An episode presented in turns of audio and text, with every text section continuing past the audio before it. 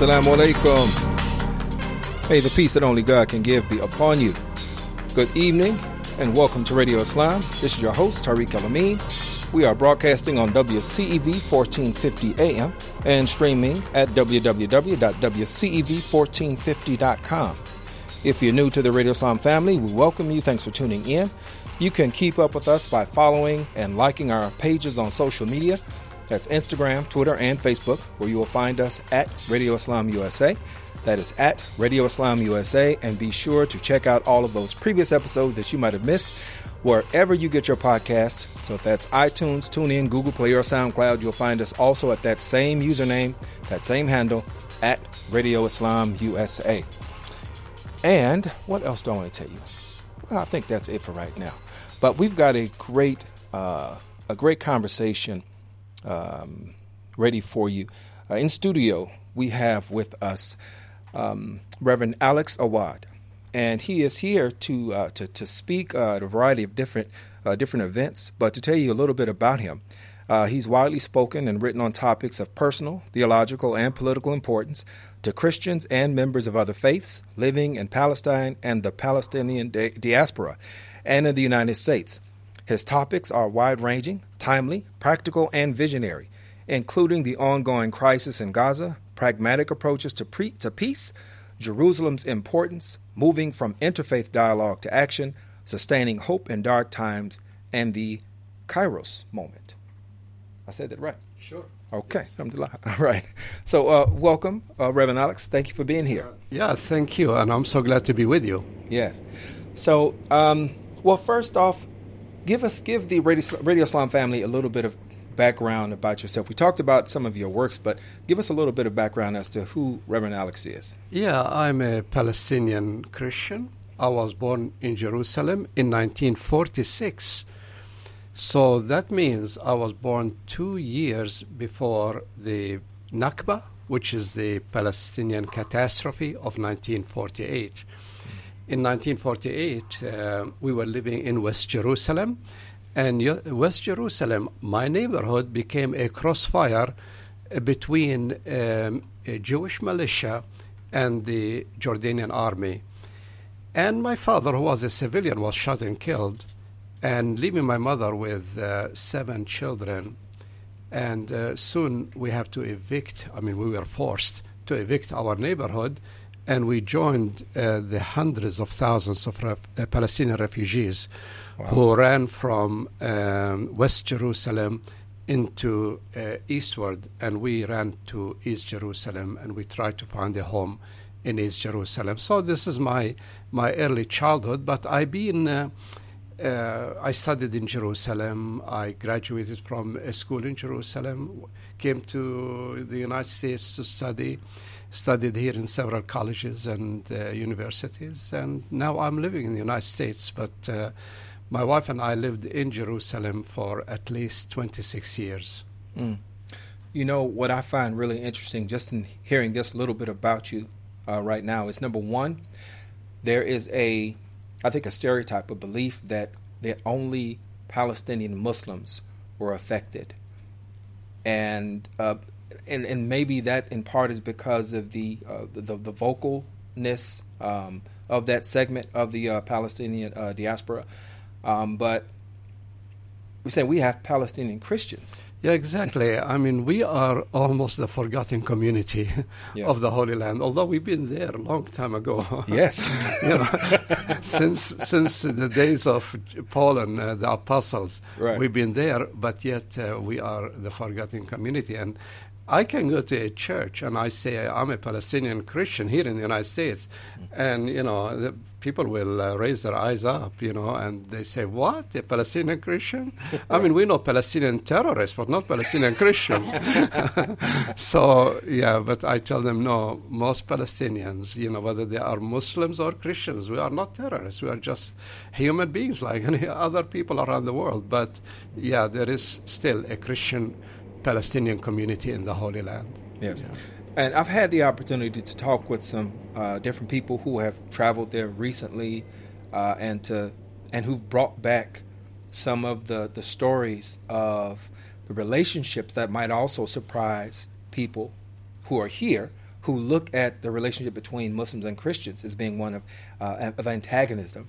Oh no! And, oh no! And I've heard that it's it's quite quite the opposite. Yeah, it's it's quite contrary because uh, sometimes when I'm uh, within Christian communities, they'll ask me, "Are you persecuted by Muslims?"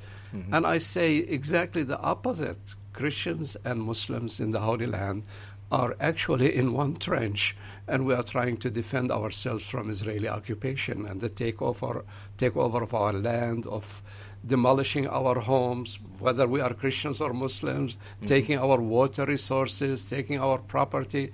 So when it comes to religion, the, the oppressor is colorblind. Yeah. they don't see us as Muslims or Christians, they see us as Palestinians. Right. And if we are Palestinians, we fall under the same uh, category. Right. And then the sympathy that might be there for for European Christians who are who who endure persecution. Uh, you find that it is absent because as a Palestinian Christian, you have the you carry the same uh, phenotypical markers of uh, the, the, the Palestinian Muslim, right? Yeah. So uh, so absent absent a, a, a, complete difference, an outward difference. You know, the same language. Yes. Um, you know, and and a lot of times we're talking about families that are also have um, they have a they have a common root as well. Sure, is that true? Sure. I mean, within my family, we have uh, Muslim aunts and uncles. So yeah, yeah. You know, we are the same people, and uh, like I said, we are in the same trench, and we have the same because mm-hmm. and we all are uh, struggling to liberate ourselves from Israeli occupation and the brutality of what's happening in Palestine. Take us back to the Nakba, to this the catastrophe. Mm-hmm. Uh, some people have heard about the the Balfour uh, declaration, declaration uh, and others have not.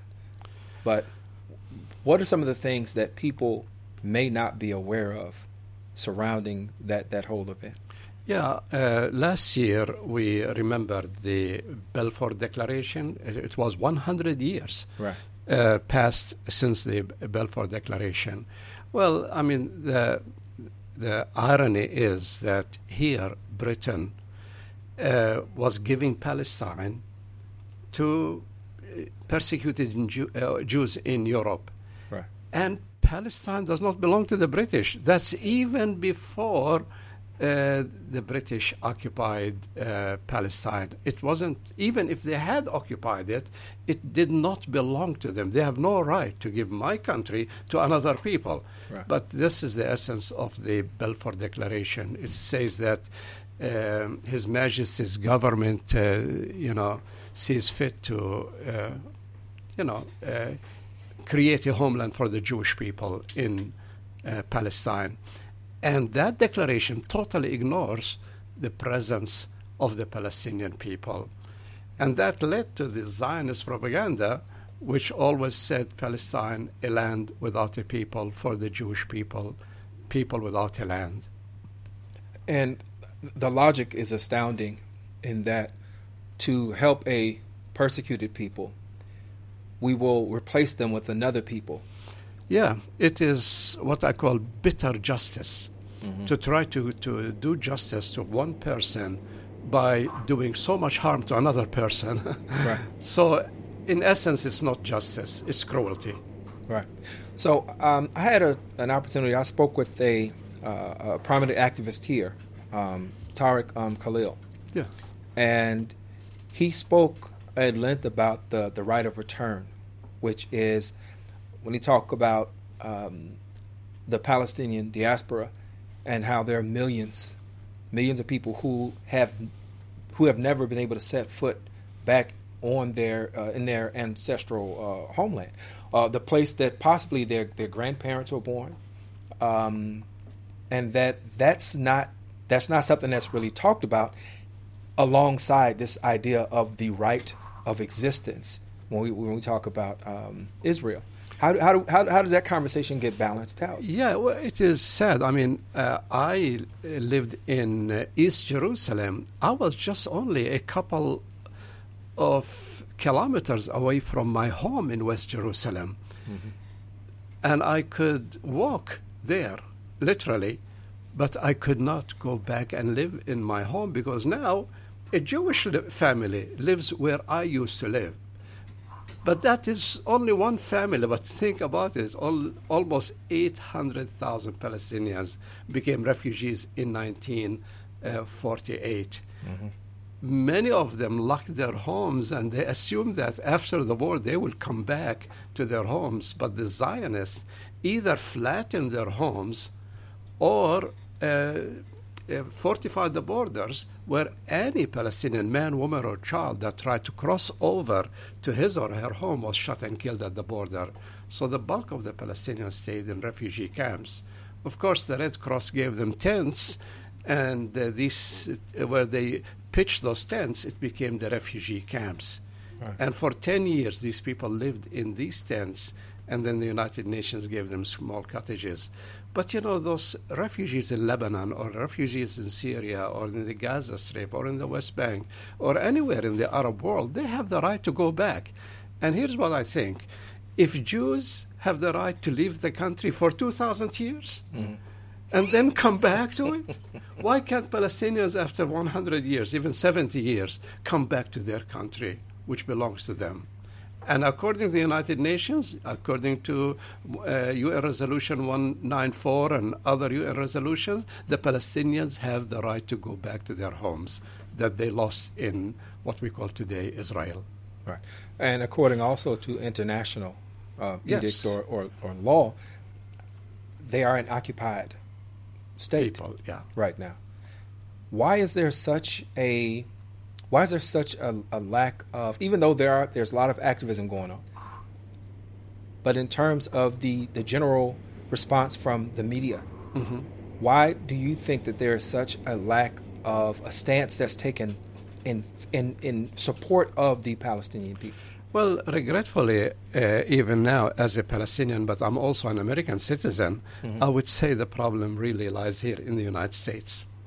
And U.S. Uh, policy towards Israel and Palestine that has been totally shaped by the Israeli lobby right here in the United States. Mm-hmm. They are billionaires, many of them. They are wealthy. They they have uh, power over Congress, and they have totally hijacked. Uh, American foreign policy in the Middle East. So it's not the American people who make American uh, foreign policy in the Middle East. It's not even uh, U.S. Congress. It's really the Israeli lobby sets the American foreign policy in the Middle East, and uh, the American uh, politicians just stamp on it with OK, because nobody wants to cross Israel. Nobody wants to cross the Jewish lobby that finance their uh, election campaigns. Right, and and even and to that point, nobody wants to put themselves out. Well, nobody nobody that's in the public eye, I would yes, say, yes. wants to put themselves in a position where they where they uh, incur the wrath of of those who, who will label any criticism yeah, they as come, anti-Semitism. They come at these people like uh, uh, wild wolves. I mean, they they are very vicious and they they, they really attack any person who uh, says anything or do anything against the state of Israel, mm. especially if you are a high-profile politician. Right, right. Uh, what do you think about the with the advent of uh, social media? Uh, what do you think about the uh, and it's been termed, it's been said that it now democratizes information. It, it, it allows for for people that might have not been heard before to, to gain an audience, but you're still competing with, you know, with with the yes. big boys, yes. right? But what what do you think about this in in terms of, of its ability to sure to get to change yeah, public perception? I, I think the the uh, social media uh, gives hope right now to the underdog, yeah. to people like Palestinians and other people who are oppressed, uh, because uh, the establishment cannot uh, keep a lid on the mouth of the uh, social media, and people are able to communicate with uh, friends, even in Gaza or in Hebron. Uh, or anywhere in uh, the West Bank, and tell them, "Hey guys, this is what's happening to us, and also here are pictures. You can see the pictures of what's going," and nobody can refute them. So what is not going on on major TV screens now it is coming to us through the uh, internet, through social media And that is really wonderful because that gives hope. Because now the new generation, uh, even of Americans here, and even of young American Jews, are learning, you know, the whole conflict in a different perspective, and they are uh, not listening to the old lines of hypocrisy. Mm-hmm. What do you think about the uh, the, the the alliance that seems to have been formed between uh, Palestinian activists and Black Lives Matter activists. Is that something that it's, that's a, that surprised it you? It is so or? natural. It is so yeah. natural. I mean, uh, there is so much racism and there is so much oppression mm-hmm. of uh, black people here, and there is so much racism and oppression in Palestine. So people who are oppressed. Uh, now they can come together and say, uh, yeah, we, we are brothers and sisters in suffering, right. and we can collaborate with each other and we can work together mm-hmm. uh, to free ourselves from oppression. So I think it's uh, a, a, wonderful thing that the Black, uh, Black Lives Matter in the United States is uh, responding to the Palestinian issue. Yeah, and, I think that's and, a beautiful uh, thing. Myself. Realizing also that they have allies in the Palestinian and Arab uh, countries. Yes, yes. Um, talk to us a little bit about the the theological um, positions that you have taken with regard mm-hmm. to the occupation. Well, you know, many many Christians uh, totally misunderstand the theological issue mm-hmm. because uh, they read the Old Testament and the New Testament and they conclude that God gave the Holy Land to the Jewish people forever and ever and ever. Right. But this can be challenged even from the Bible. So, uh, in my book, uh, my book, uh, the title of my book is Palestinian Memories, the story of a Palestinian mother and her people. Okay. Uh, chapter 10 in my book, I focus on this question. And uh, the name of the chapter is A Biblical Alternative to Christian Zionism.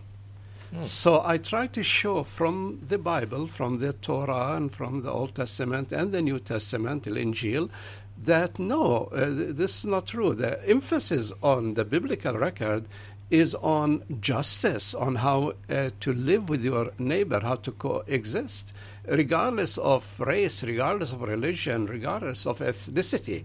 And uh, the essence of the Bible is not to steal somebody else's land in the name of God Almighty.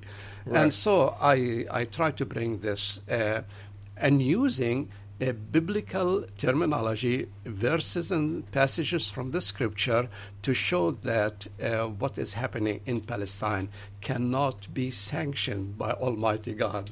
Right. Uh, absolutely not. God is a God of peace and justice.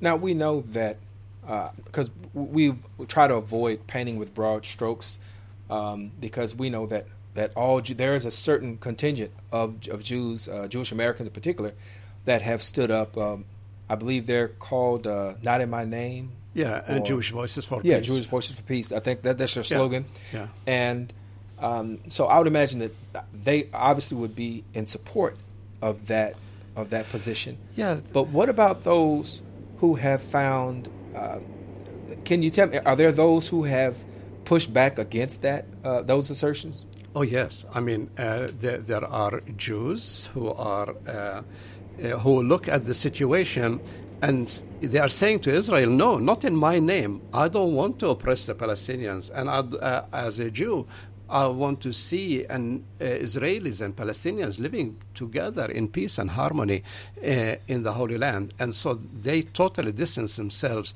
from the radical policies of the current state of Israel. Right. And of course, when they do that, they themselves, even though they love Israel, they don't hate the Jewish people, they are called Jew haters and mm. they are being persecuted by their own people for taking a more humanitarian position on the Arab-Israeli conflict. Do you think this, the, this, this um, turning a blind eye to obvious oppression, right, from having, from watching someone have their land, uh, their lives upended, having their land taken from them, this diminishes what it means to, to carry the label of uh, a, a Jew of course. Of course. This, this, is really an insult to the Jewish faith, yeah. insult to Judaism. when Jews, in the name of God, in the name of uh, Allah, in the name of Yahweh, whatever you want to call God, they, they go and oppress another people and take their land by force and say, God told me to do this. You know, it's uh, amazing because there is an incident when my brother, his name is Mubarak, Mubarak Awad, he's a, also an activist. Mm-hmm. And uh, he was planting olive trees in uh, a certain area near Hebron and the Jewish settlers would come and take those olive trees out, and you know they're small olive trees, and they take them out. And he told the settler, "Why do you do this? Why do you take the olive trees out?" He said, "Well, you know this is our land. God gave it to us." And then after a while, my brother told him, "Do you really believe in God?" He said, "No, I don't." So it's convenient for him to believe in God when he's taking the uh, Palestinian trees out, but actually he, he's just a, a, secular Jew. And I think that's that's the other thing that a lot of people who are observing what's going on, they're coming to a realization that none of this, none of this uh, supports the idea of of an adherence to God's law. Yeah, exactly, and and it's really a shame. I mean, uh, God calls us, whether we are Jewish, Muslim, or Christian, mm-hmm. to make peace, to love our neighbors, to do good on earth, and not to cause all of this problems. Since 1948, in the Holy Land, we have one problem after the other. And because of Israeli oppression for the Palestinian people, and that also spread to Syria, to Iraq, to Lebanon, to Afghanistan, to many other countries. As long as the occupation continues, the Middle East will not have peace. And I call on my uh, Jewish brothers and sisters to stand in solidarity with those Jews who are trying to uh, reconcile with Palestinians on terms of equality and human rights rather than continue with the old establishment that wants to take every piece of Palestine and make it a Jewish state. Right. So, what should be a pretty clear cut right or wrong, right? What should be pretty clear cut has been politicized.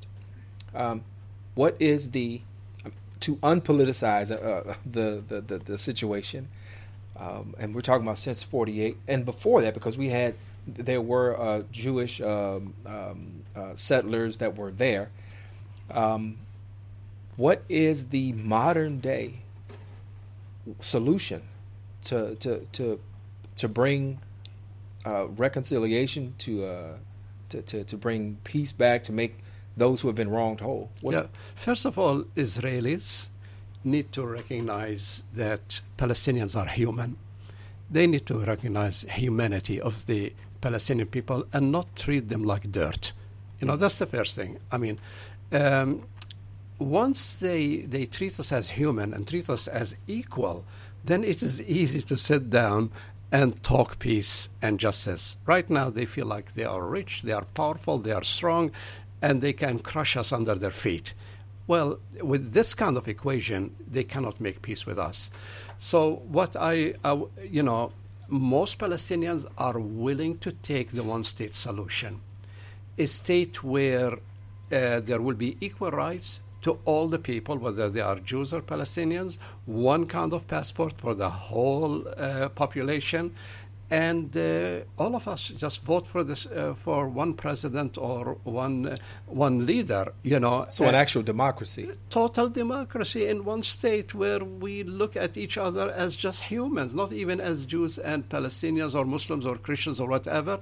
Just we are all humans. We live in that country and we respect each other humanity and we build up the country on the uh, principles of fairness justice and equity that is, that is good. But of course, most Israelis are afraid of that because uh, that in, means to them losing what they would call uh, a Jewish state. They, they have always dreamed of having a Jewish state in the Holy Land. All right, if you want to have a Jewish state in the Holy Land, then take the two state solution, which, ha- which has been offered to them for the last 50 years Mm-hmm. For the last 50 years, the Israelis have been offered the two state solution, and again and again and again they have been rejecting it, which means a Palestinian state only on 22% of historic Palestine and a Jewish state on 78% of historic Palestine. So we are, we, as Palestinians, because we are the, the underdog, we are willing to take whatever. We are willing to take a a two state solution. We are willing to have the one state solution, but what we are not willing to accept is the status quo as it is today. Right. Where we are totally subjugated by the Israelis, where they, where they take our land, our water resources, uh, you know, they abuse, uh, they kill our people, uh, incarcerate our children. That's what is too difficult to accept, and the whole world should not be willing to accept that. Yeah, that that is a major problem. What is the response of the the Arab neighbor countries? Uh, what are the sentiments of the people? Not not necessarily the uh, the political leaders, but of the people. Do you have a, a sense of, of what yeah. their sentiments are? Yeah, I mean, if you go to the streets of Cairo or uh, the streets of Baghdad or Damascus or uh, Beirut, you talk with the average uh, Arab person he or she is fully 100% in support of Palestine.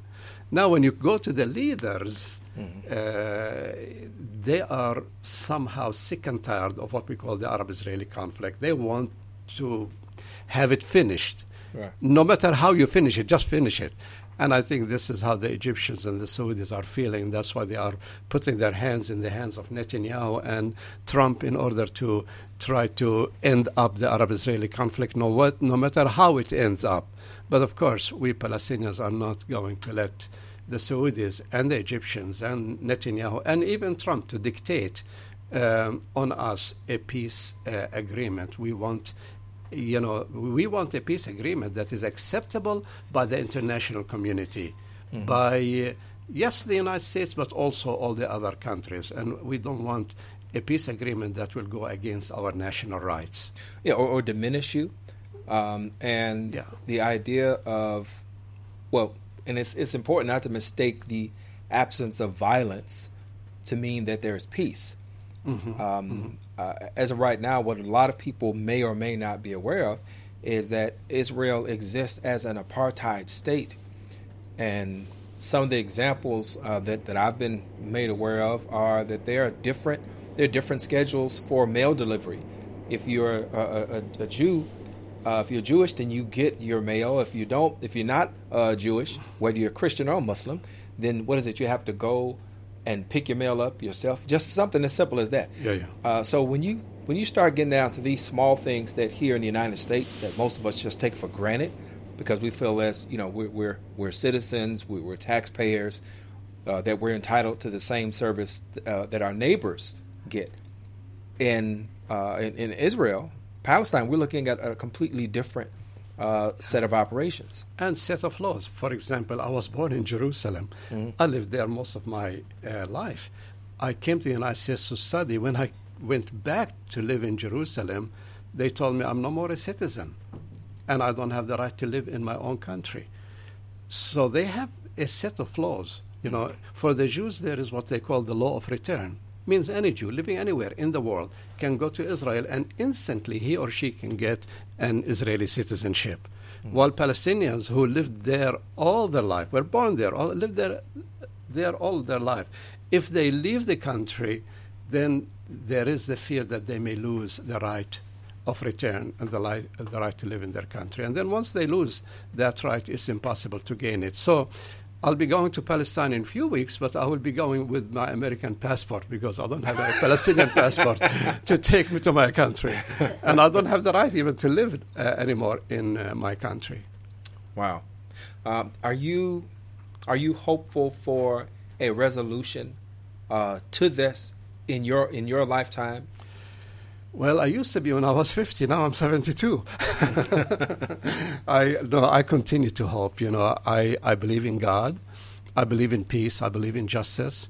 And uh, like Martin Luther King said, the arch of history uh, gradually moves towards peace and justice. So, yeah, I, I believe something is going to happen, and uh, we will see peace and justice in the Holy Land.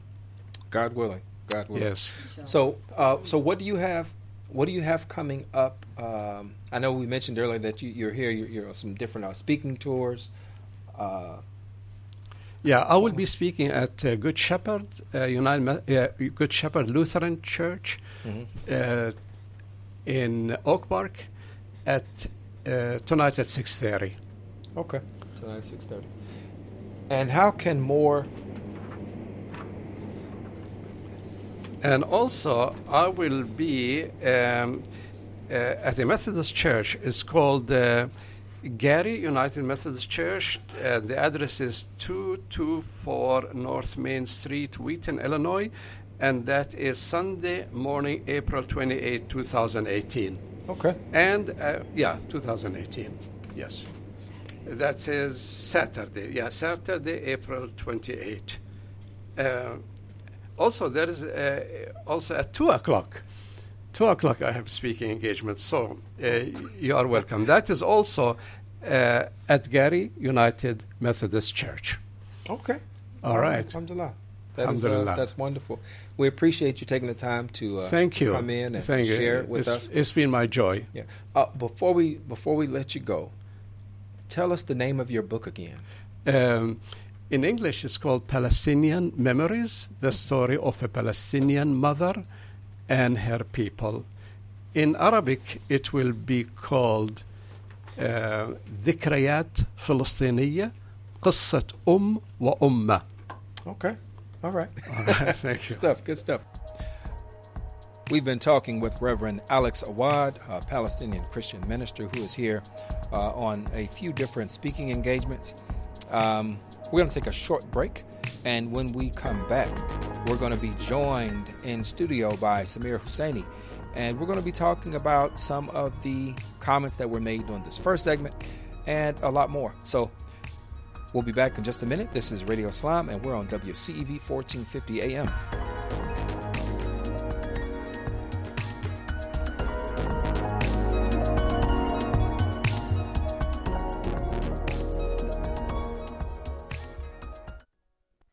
Foreclosure is hard on every member of the family, but your family is not alone. If you're struggling with your mortgage, there is help.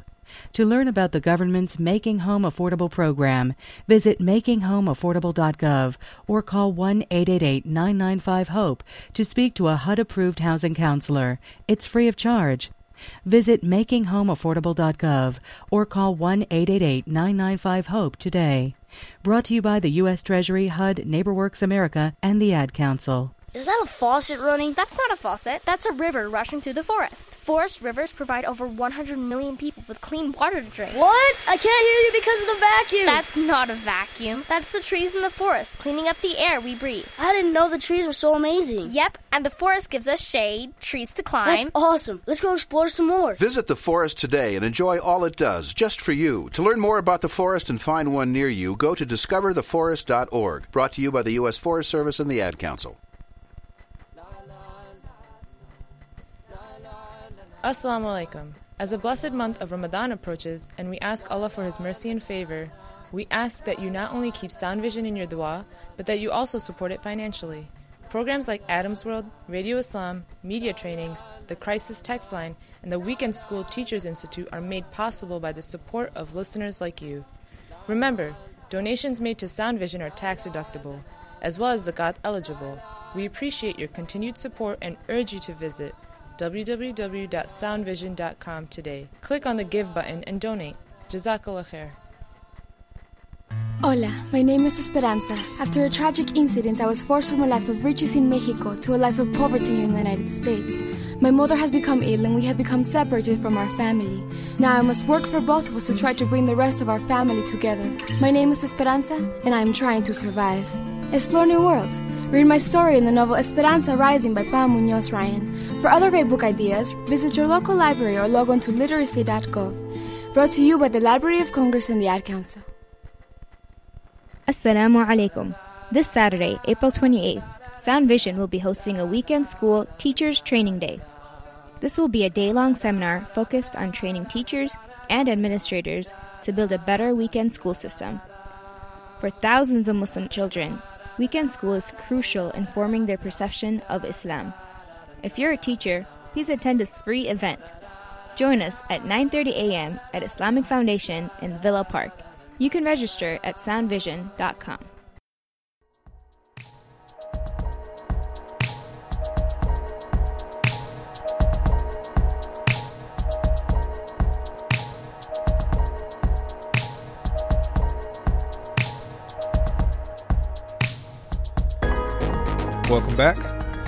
Welcome back to Radio Islam. This is your host, Tariq El Amin. We are broadcasting on WCEV 1450 AM, streaming at www.wcev1450.com. And remember to keep up with us on social media by liking and following our pages Twitter, Facebook, and Instagram, where you'll find us at Radio Islam USA. And you can also listen to all of the episodes that you may have missed wherever you get your podcast. You'll find us at that same username at Radio Islam USA. Okay. Even though I enjoy the music, I'm going to just fade it on out. We'll get on out of that. So, um, we're actually now going to get into the uh, second portion of our conversation for tonight. And we have with us Samir Husseini. Uh, yes. Okay, is, is he still here? Yeah, I'm here. Okay, all right. We don't we don't have him. We don't have him. Say, say it again. Say something again. Yeah, yeah. Okay, hello. all right. We got you. We got you. Good, you go. good, good. All right. Assalamu alaikum. Alaikum salam. So, um, so you were you you were present. You you heard the interview with uh, Reverend Alex and some of the uh, you know and some of his uh, responses, the information that he shared, and one of the questions that I asked him was, what was the response of the uh, the Arab neighbors, not necessarily the uh, political leaders, uh, but the just the the average citizen. And he said that there was a there was a definitely a level of support uh, that was there. And to that, I want to ask you uh, because we had a little conversation offline. Um, what are some of your thoughts with regard to uh, the support that's marshaled and the way the way that's framed? Yeah, I overheard that conversation that you had with him, and I think it was, uh, you know, it was uh, what he said was very true. I think your average Arab in the in the Middle East, uh, they do support Palestine. It's a very important issue to them, and um, they're in solidarity with uh, the people in Palestine mainly because there's a shared culture, same language, a, sa- a shared history. But I think, uh, as we were talking earlier, I think that's all great and whatnot. But I think there's uh, one issue with the way it's kind of, in terms of the cognitive frame, they're trying to pro- they're approaching the issue at. Um, they're approaching it from kind of a nationalistic cognitive frame, as in the idea of we want to liberate Palestine and include it in the part of the Greater Levant, or as they say in Arabic, uh, Sham Right. which makes sense because there's a shared culture, shared history, same shared language. But I think that's problematic because what that does is that that c- still doesn't open up the. It still creates kind of a wall and a barrier between that group of group of people. And I'm speaking this as a Syrian, a person from that land who is aware of the situation. I consider myself a Syrian and proud to be Syrian. But at the same time, what that does is that it creates barriers with the rest of uh, the Muslim community and even the larger human community. So you mean in terms of uh, in terms of being able to secure uh, allies, or in terms of connectivity to other groups of people, that it basically puts only those people who fall under the banner of being uh, be, being an Arab, basically, it puts them on an island by themselves. That's correct. And also on top of that, what it does is that it makes it purely an Arab issue rather than an Islamic and human issue, as you're saying. And I think that's so true because what I think what you do is when you do this important like uh, like movements like this and certain uh, goals we're trying to reach in social justice, we need to make these things as all inclusive. Why? Because we're trying not just to reach justice for one people, but for all people, all human beings, whether Muslims or Jews or Christians all over the world. And even this from an Islamic perspective, Mhm. our Prophet, uh, peace and blessings be, uh, be upon him, sallallahu alaihi wasallam, he was a rahmah for lil alameen. He was a mercy for all of the world, for all of mankind. And that we have to be those for those those agents of mercy. No, yeah. You know what? When you mentioned that, that it, it, it it's a stark contrast to. Um, I think that there's a national undercurrent of conscience uh, today. Uh, we talk about this, this neoliberal movement, mm-hmm. uh, where everything has has shifted away from being community focused to the individual, mm-hmm. Uh, and within that, there's a reflection of a political uh, a political ideology that, that is also based on not necessarily what is best for humanity, best for um, for us all, but what is best for for me as an individual or my my particular group. So, do you find that interesting that even in the resistance to oppression, that we we tend to model the the same the, the same framework that uh, through which we are oppressed. Yeah, and I, I agree with your your analysis. That's so true, and it's very it's ironic, but also you, you, you, when you see we hear these things happen and you see these things occurring and manifesting, and especially in modernity in the modern world, I think you come to ask your question: Is it really ironic or uh, happenstance or coincidental, or is it just how human natures are? Human nature is like. We, I think in the, this is something we try to we should try to strive to uh, transcend. Mm-hmm. But part of our human nature, as in terms of our nefs and our our our ego and our desires, that we enjoy asabiya or the idea of um, tribalness or being part of a group or groupthink. Right. And it's it's uh, it gives um, you know people find comfort in that, but I think that's something we need to try to transcend, and that's what something as you're saying, it's ironic because we see that now, even though neoliberalism, uh, we're trying to uh, um, work against neoliberalism, especially in a kind of conflict like this. We do see that kind of same trend coming and spreading to the Middle East, and it just goes show you how powerful neoliberalism, the idea of the monoculture, is. It's even spreading to the people who are trying to resist it. Yeah. Now there are a lot of uh, historical, I think, parallels one of the things uh, I think that exists in the resistance to oppression on behalf of the, um, the, the Palestinians in particular uh, to the civil rights movement and the um, the resistance of African Americans at that time. Uh, and one of those things I think can be found very very clearly, it's clearly clearly illustrated in what took place today and was just matter of fact I, I haven't even had time to delve into the facts of it but as our guests were leaving, they shared with us that there were, what did they say, I think 500 people that were uh, injured, and then uh, another, uh, uh, there was another sum of people that were that were killed by Israeli um, military. Uh, and this is the walk for, was the march, the Great March for Return. I think that's what she uh, phrased it as.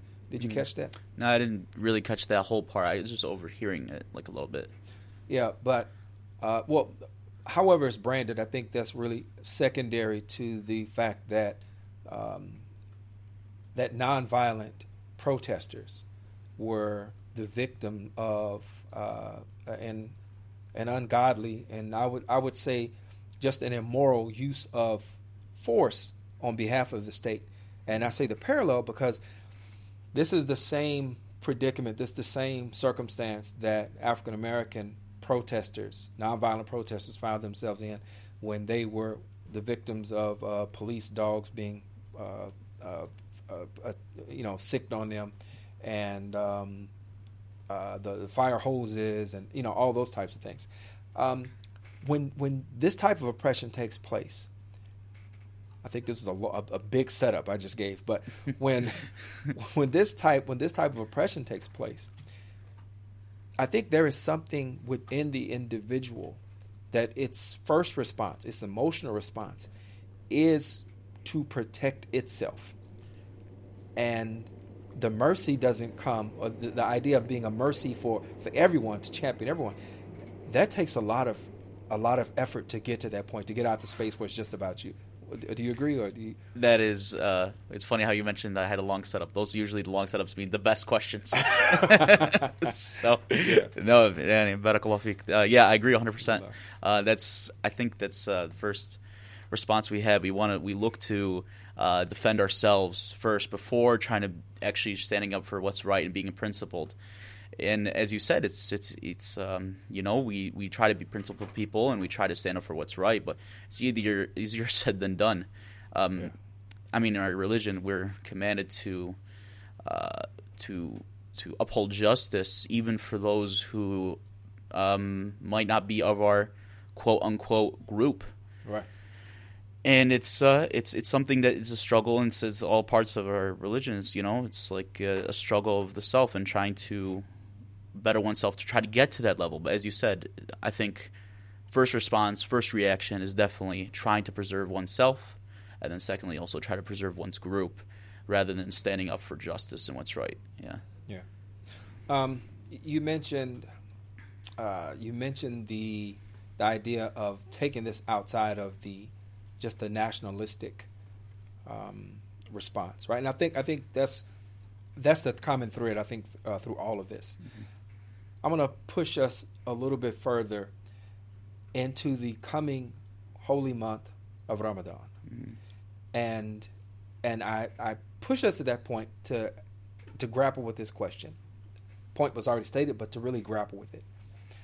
What type of work do you think has to be done to to have that type of mindset where we're actually following in the footsteps? Mm-hmm. Right, we just went from a political conversation into a theological. Yeah. right. I mean, the, but, I think there you have to root your your politics in your in your theology. I oh, don't yeah, know. Absolutely. Yeah, I feel like that's I've made that's maybe a whole different discussion, but I feel like activism is extremely important, but we don't write our activism into our theology. We don't ground that. But uh, that's a whole other discussion. Well, you know what? I'm, I'm going to back up for a second. Yeah. I want to entertain that that train of thought. okay. All right, because as Muslims, we see ourselves as not just coming from a having a common theological um, uh, source, right, or origin, but we see ourselves as having an origin that encompasses this human family that we all come from a single human uh, soul. Mm-hmm. Thinking about the idea of our theology influencing our or being the bedrock for our politics. Mm-hmm. This once again, this communist, this this uh, this gathering of humanity.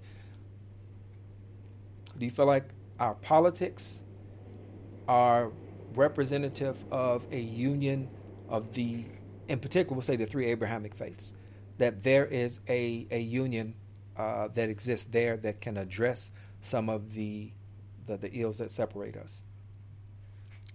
Can you was that, was that clear? No, that was kind of that was kind of mumbling. No, it was it was it's my fault for I'm I'm not I'm it's my lack no, of understanding. Well, I, you know what, I, you're a good guy for, for, for taking the no. I'm gonna that's my fault. I, will say okay. it. So what I'm saying is, uh, as we have this common origin, mm-hmm. uh, as, as a human family, do you think that our politics, I'm, I'm not going to say do you think it does, but what, are, what do you think are things that we need to do to make sure that our politics reflect that type of origin? So, I mean, going across from Muslim to mm-hmm. Christian, Jew, uh, and, and to everything else yeah. under the sun. I th- yeah, I think this is yeah. I know I, now. I get um, now I understand. But um, I think what needs to be done is we need to, and you were saying, how do we ground ourselves in the religion to reflect our politics? Mm-hmm. I think a lot of issue nowadays is that politics is considered the end instead of a means to an end, and it's not grounded by anything. And what do I mean, well, how do we ground it? Is just the character of the Prophet ﷺ and the Islamic ethic, which is what is just upholding oneself to ihsan and being the best human being you could be by having good character and manners. Mm-hmm. And um, real social change happens I think I really truly believe by bringing people together instead of dividing and being a means to bring people together and be a mercy to each uh, to one another and I feel like a lot of times in our in our community we try to divide each other blame and instead of trying to f- bring to people each people together and embodying that Islamic ethic. Um, so when I say we ground ourselves in our theology, when we ground ourselves, we what we need to do is we need to remind ourselves constantly when we're out there on the field doing social justice, um, that we're doing it for a higher purpose and we're grounding ourselves in how we ought to be. Um, I feel like a lot of times, a lot of people, so- when doing social justice work, rightfully so, they're frustrated and upset and mad because there is oppression. But um, we need to be able to uh, real. It's it's hard. It's very tough. I, I asked a question. I asked a question on. Uh, well, we posted a question on Radio Islam on our Facebook page, and the question was: Do you think that being Muslim is synonymous with being woke? Right, that's the term that's it has gained a lot of traction. Right, so what, what what you're saying is very much in line with this idea of uh, of, a, of a, an active consciousness. Um, what, what do you what do you what do you think about that? being Muslim equals being woke. Not necessarily, because we have many many non woke Muslims, I guess. Yeah. but should it be? Yeah, I mean, whatever you define woke as, this is a kind of new age term. Yeah. I'm, even though I'm like 24 years old, I'm not like I'm kind of an old man. My uh, one of my friends he jokes that I'm. Uh, that I, I my animal spirit is George Costanza from Oh, Seinfeld. so, uh, Not George. Oh yeah, George. That's my guy. So yeah, I love George, but uh, so I'm more like a 40 year old guy from like New York. Yeah. Than, so I'm not familiar too much with woke means, but from my understanding, what woke means is being socially conscious and being Yeah. aware of uh, the ills and kind of uh, atrocities and oppression that's going on in society. And I think uh, Muslim being, if you're being a proper Muslim, you'll be properly woke. If that Yeah, yeah, yeah. I, I, I can dig that. Yeah. dig that. So I mean, in the end of the day, you're doing it for God, you know. Right. And always have God in mind. And if when you you're doing it for that purpose, then I think you're going to have uh, success. And I think you're doing it properly. All right, now I know we're jumping around a little bit, Yeah. and we uh we've only got a few minutes left, Mhm. um, but I want to take uh take put the spotlight back on um, the idea of people who don't have they have they have to rely on outside agitators to advocate for them. Now you mentioned as a um, identifying as a proud uh, Syrian, right? Um, what are your what are your thoughts with regard to to the condition of, of the people uh, and uh, in Syria right now? I mean, obviously, it's saddening. Yeah. And it's especially saddening for me now because, to be honest, um, I used to go to Syria all the time, at, like when I was a kid, over the summers Mhm. to visit family. But the issue is, um, when I was there, I wasn't too familiar with the culture, or my language, my Arabic was very poor at that time.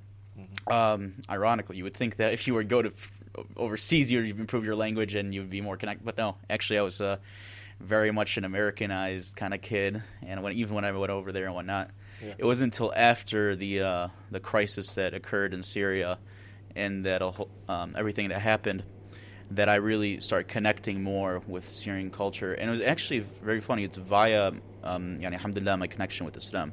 Mm. Um, why is that the case? And of course, I was saying earlier, uh, we were talking earlier about the, how I'm I'm not a fan of nationalism, Right. and I believe that you know, as Prophet Sallallahu Alaihi Wasallam said, no one, no Muslim is better than another Muslim except in taqwa. Right. So I love my Muslim brother from you know America or from Morocco or from Pakistan or from Chad more just as, as I love my Muslim brother from Syria. But that being said, there is a lot of fada'il or excellence in Syria in the land of Sham. We know that from Hadith, and there's a lot of scholars from there. From so for that reason, um, just through my love of these scholars and these people, I was kind of following, and I've met people who study there, even non-Arabs, um, and even Yeah, I've got quite a few friends. yeah, you were telling me yourself. You have a lot of few friends who went to Syria, and just man, they love it. Mhm. And just through that connection, I've reattached myself to loving Syria, and it's only after that happened. So it's now it's I have I'm saddened, but I'm also saddened because like you have all this experience now that I've or this new knowledge I've gained, and I never really got to experience it there, and it was kind of I was blind to it. So that's you know it, it's it's hurt it hurts on a lot of levels. So. Um, we respond to things I think most most noticeably during times of tragedy, uh, loss of life, uh, if it's a natural disaster. These things spur people to conversation. Uh, do you feel that a lot of, I mean, aside from the recent chemical attacks, was about a, that was uh, I think last week or week before. Yeah, you know really what? My traveling uh, threw me off. It was actually before that, before I left. Yeah. Um, But do you think, aside from that, that people are as sensitized uh, or, or sensitive to the plight of uh, people who just want a, a, normal life, but instead are being met with um, barbarism? Yeah. Um, do you think that people, in particular right here in, in, in the States, uh, are, are really aware? No, uh, to be honest, we're very desensitized, and we should not be desensitized. We should still, but and uh, and I think we're not aware of also kind of the situation as you were saying. Mm-hmm. We're unaware of this, like how a lot of the the people over there, you know, I don't like getting into the politics too much, especially picking political sides and who should be in the, because it's so complicated. Um, obviously, we always stand against oppression, mm-hmm. but uh, yeah, as I think. Um, the one thing they, uh, the people here, we don't realize that many people just want to return to have a normal life. Right. They don't care who's in power. And um, I'm not saying I support anyone. I'm just kind of like them. I just want the people to live back and have a normal life. Yeah. Just and have peace and security, you know. And you know what? I'll close out with this because I think we've come to a really important point, and that is if we could, as people of faith, I think as human beings, right? Because my my understanding, uh, the way I try to em- embrace uh, this this this wonderful uh, deen, this wonderful faith, this religion, is that being a Muslim means that I am striving to be an excellent example of a human being, uh, and as such, my concerns go beyond just Muslims, or they go beyond, uh, you know, my um, my ethnicity as you know being African American or mm. American, whatever it is. But really, it goes to the idea of being a champion for humanity and, and everything that's involved with it. Yeah. Being that mercy, as the prophet, peace and prayers be upon him, was, is a mercy to all the worlds. So um, you know, I, I pray that uh, that Allah allows us to to move closer to that because I think you said a lot of really, uh, I think important things for us to think about and to uh, and then try to try to implement. And I think if we're conscious about those things, then we'll see, we'll see, we'll, we'll be able to have conversations about mass incarceration, yeah. about poverty, about over uh, policing, about uh, the the the, the um, uh, Palestine, about Syria, exactly. about uh, Yemen. We'll be able to have mm-hmm. broad conversations that reflect exactly. a commitment to qist, to, to justice, equity, uh, and, and, and peace. Sadaqt. Yes. It's truth. Spoken the truth. Alhamdulillah. well, I appreciate you taking the time to talk with us, uh, yeah, Samir. Of course. And uh, Radio Islam family, we thank you for joining us. And what should I tell you? Uh, don't forget about the Weekend School Training Teachers Institute that is taking place tomorrow at Islamic Foundation. And uh, hope you've enjoyed our program this evening. And we look forward to talking to you again on Monday. And with that, we're going to thank our engineers over WCEV for making sure we come through loud and clear. And we want to, who else? We'll thank our guest uh, in our first segment, uh, Reverend Alex Awad. Uh, once again, we thank Samir Husseini for joining us in the second segment. I'm your host and producer, our, oh, and engineer. So I did it, I, you know, I bounced around a little bit tonight. Uh, so, with that, we also remind you that the views expressed by the host and our guests are theirs and not to be taken as a representation of Sound Vision Inc. Now I'm done. So, guys, have a great weekend, Radio Islam family. I'm going to leave you as I greeted you. Assalamu alaikum. May the peace that only God can give be upon you.